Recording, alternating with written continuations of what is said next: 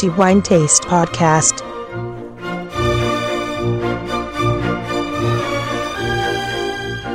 Nuovo episodio del podcast di The Wine Taste. Antonello Biancalana darvi il benvenuto e ci terremo compagnia per i prossimi dieci minuti parlando di vino. E torniamo a parlare di degustazione sensoriale del vino, in modo particolare del gusto, argomento che abbiamo già iniziato nel corso di una puntata precedente del nostro podcast, torniamo a farlo cercando di capire i vari componenti, i singoli fattori che costituiscono il gusto del vino e iniziamo da uno degli aspetti più importanti, anche se in verità qualunque fattore nella composizione del gusto del vino è parimenti importante, poiché elemento che comprende l'intero quadro della degustazione e pertanto ogni singolo elemento, proprio come in una ricetta di cucina, fa la sua parte appunto per determinare il gusto finale del vino. Parliamo in questa puntata dell'acidità,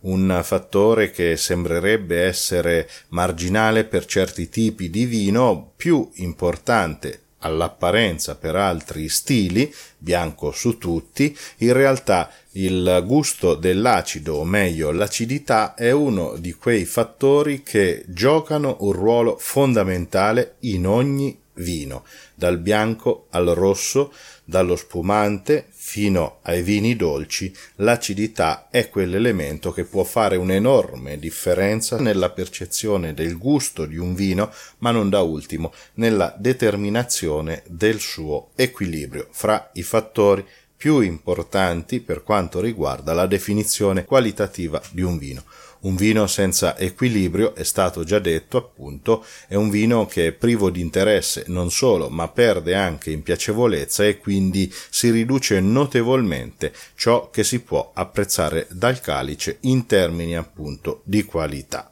Tutti i singoli elementi appunto svolgono un ruolo, ognuno determinante, fino a comporre un quadro definitivo, la quale piacevolezza determina l'equilibrio di un vino e quindi anche la sua risposta ai nostri sensi per quanto può piacerci o meno. L'acidità, dicevo, è un elemento fondamentale e anche imprescindibile dal vino, a partire dall'uva, poiché la maggioranza degli acidi che ritroviamo nel vino derivano appunto dall'uva, in modo particolare dal succo dell'uva, a partire da quello che è considerato l'acido più importante nella composizione del vino ed è l'acido tartarico, detto anche acido dell'uva poiché è il primario fra gli acidi che troviamo nel succo dell'uva ed è presente in maggiore quantità. Viene detto appunto anche acido dell'uva o acido comunque del vino poiché questo determina in gran parte il sapore acido del vino. Non è l'unico acido evidentemente ad essere presente nella composizione del vino, fra questi ricordiamo fornendo un elenco assolutamente riduttivo e ovviamente senza nessuna pretesa di completezza,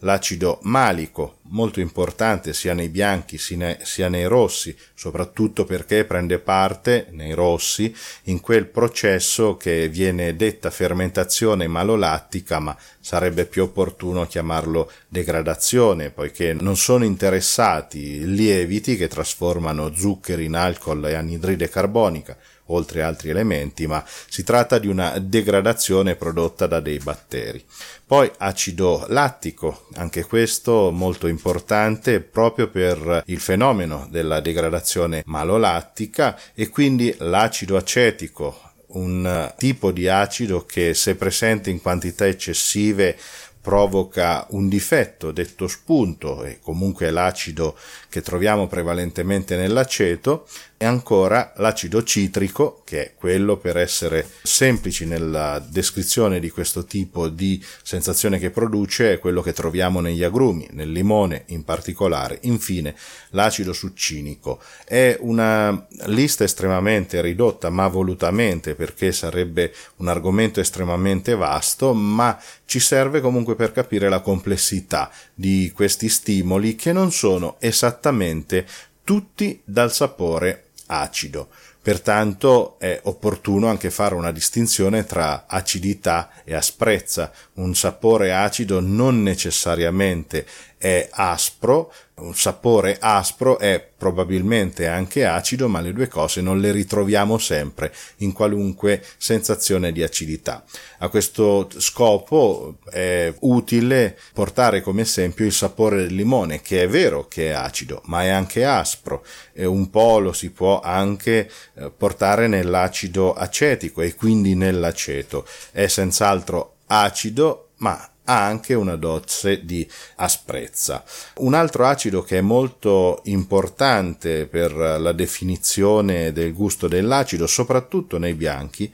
è l'acido malico che ha un sapore sì acido ma un sapore di acidità ben diverso, per esempio da quello acetico, da quello citrico, ma ancor più dall'acido tartarico e eh, l'acido malico ha una sensazione per così dire di acidità acerba rispetto invece all'acido tartarico che è un'acidità più affettata se mi si passa il termine, quindi più viva come, come acidità. Questo per far capire appunto che non tutti gli acidi sono uguali e ognuno contribuisce in maniera specifica a un gusto acido proprio che nell'unione, nell'insieme, contribuiscono al sapore dell'acidità in maniera complessiva in un vino. Ci sono alcuni acidi che in certi vini non sono molto graditi e questo è l'esempio dell'acido malico per esempio e quindi anche dell'acido lattico. Nei vini bianchi, soprattutto in quelli giovani, una certa quantità di acidità acerba, un po' più spigolosa, fa parte della caratteristica degli acidi e quindi l'acido malico si sposa bene con quello stile di vino un po' meno nei vini rossi, per esempio, dove si cerca di trasformare questo acido in un tipo di acido decisamente più rotondo, più piacevole, per meglio dire più adatto a quel tipo di vino, trasformandolo meglio, degradandolo in acido lattico, che è sì acido ma anche rotondo, un po' più rotondo rispetto all'acido malico. Per quanto riguarda poi i vini dolci, l'acidità svolge un ruolo fondamentale perché i vini dolci eh, sono evidentemente dolci e questa è la qualità principale che si può percepire in bocca, ma non avremmo eleganza, in altre parole, non avremmo equilibrio se non ci fosse una giusta quantità di acidità tale da equilibrare lo stimolo dolciastro, e dolce ovviamente, così da renderlo equilibrato. In altre parole, un vino dolce senza la giusta acidità risulterebbe stucchevole, eccessivamente dolce. Mi piace fare sempre come esempio anche nei corsi di, che conduco di degustazione sensoriale è quello del succo di limone. Benché ci siano persone che apprezzino il succo di limone tal quale, in realtà per la maggioranza delle persone il succo di limone risulta acido e aspro e quindi non proprio gradevole da consumare così tal quale. Aggiungendo invece dello zucchero comune saccarosio, l'acidità ovviamente non cambia, la percezione dell'acidità però in verità cambia, quindi non cambia la quantità dell'acido presente in questo liquido, ma cambia la sua accettabilità, o meglio la sua gradevolezza. Quindi in questo senso lo zucchero svolge il ruolo di rendere più gradevole, più apprezzabile il succo del limone, ma la sua acidità non cambia, diventa semplicemente più tollerabile. Un altro fattore che svolge un ruolo importante nella percezione dell'acidità è la temperatura. L'acidità non cambia ovviamente in termini di quantità, ma cambia il modo con il quale questa viene percepita. A temperature più basse l'acidità risulta essere più gradevole, o meglio, più tollerabile, più apprezzabile di quanto non accada nelle temperature più alte. E questo spiega anche, in parte, ma non solamente, il fatto che un vino bianco si serve in genere a una temperatura bassa proprio per rendere l'acidità più gradevole, più accettabile e, se vogliamo, anche più elegante, poiché con la temperatura alta una sostanza acida rimane comunque acida, ma certamente perde di quella raffinatezza, di quella eleganza che gli è tipica. Sempre dal punto di vista sensoriale, ricordando che nei miei dieci minuti eh, l'esposizione non può essere così approfondita, ma evidentemente torneremo su questo argomento, c'è da considerare anche il ruolo dell'acidità nei vini spumanti, quindi in modo specifico con l'anidride carbonica. L'acidità svolge un ruolo sinergico col, sia con l'astringenza e quindi nei vini rossi, ma anche con l'anidride carbonica, pertanto tende a esaltare la percezione sia dell'anidride carbonica sia della stringenza prodotta dai tannini. Quindi un vino spumante non fosse acido, quindi non, ha, non dovesse avere una quantità equilibrata di acidità, risulterebbe eh, meno effervescenza, ma anche quell'effervescenza meno gradevole. Allo stesso modo nei vini rossi un eccesso di acidità provocherebbe un altrettanto eccesso di astringenza dei tannini. Questo spiega anche la scarsa quantità di spumanti rossi che si producono, poiché uno spumante deve essere comunque, nella sua caratteristica principale, caratterizzato da anidride carbonica e quindi effervescenza, dovendo avere anche acidità, e questo è un fattore che esalta l'effervescenza,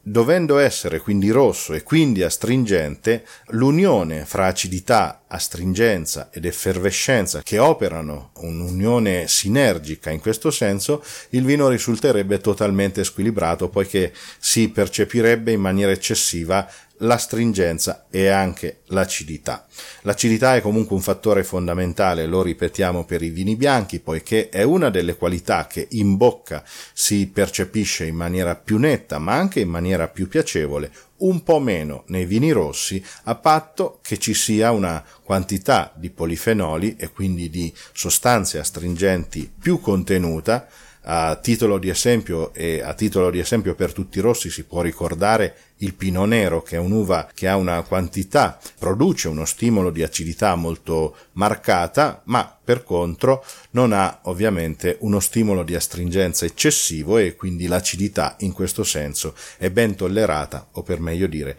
ben bilanciata da tutto il resto. Concludendo la parte dei rossi sull'acidità, ma torneremo su questo argomento, il nebbiolo uva decisamente capace di produrre stimoli molto acidi è anche un'uva notoriamente ricca di sostanze polifenoliche sembrerebbe contraddire quello che è stato appena detto. In realtà il segreto in questo caso è quello di bilanciarlo con delle sostanze tendenzialmente dolciastre, come può essere l'alcol per esempio, perché non produce solo la sensazione caustica del bruciore, ma ha anche una certa tendenza a produrre una sensazione dolciastra e poi la maturazione in legno che arrotonda decisamente il profilo del vino e quindi rendendo il nebbiolo equilibrato. Mi fermo qui, i miei dieci minuti sono conclusi, in verità sono andato anche un po' oltre, dando l'appuntamento a tutti al prossimo episodio del podcast di The Wine Taste. Mi fermo qui. Un augurio a tutti, come sempre, di buon vino in moderazione,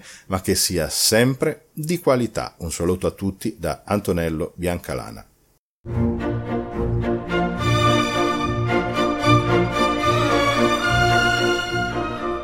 The Wine Taste Podcast.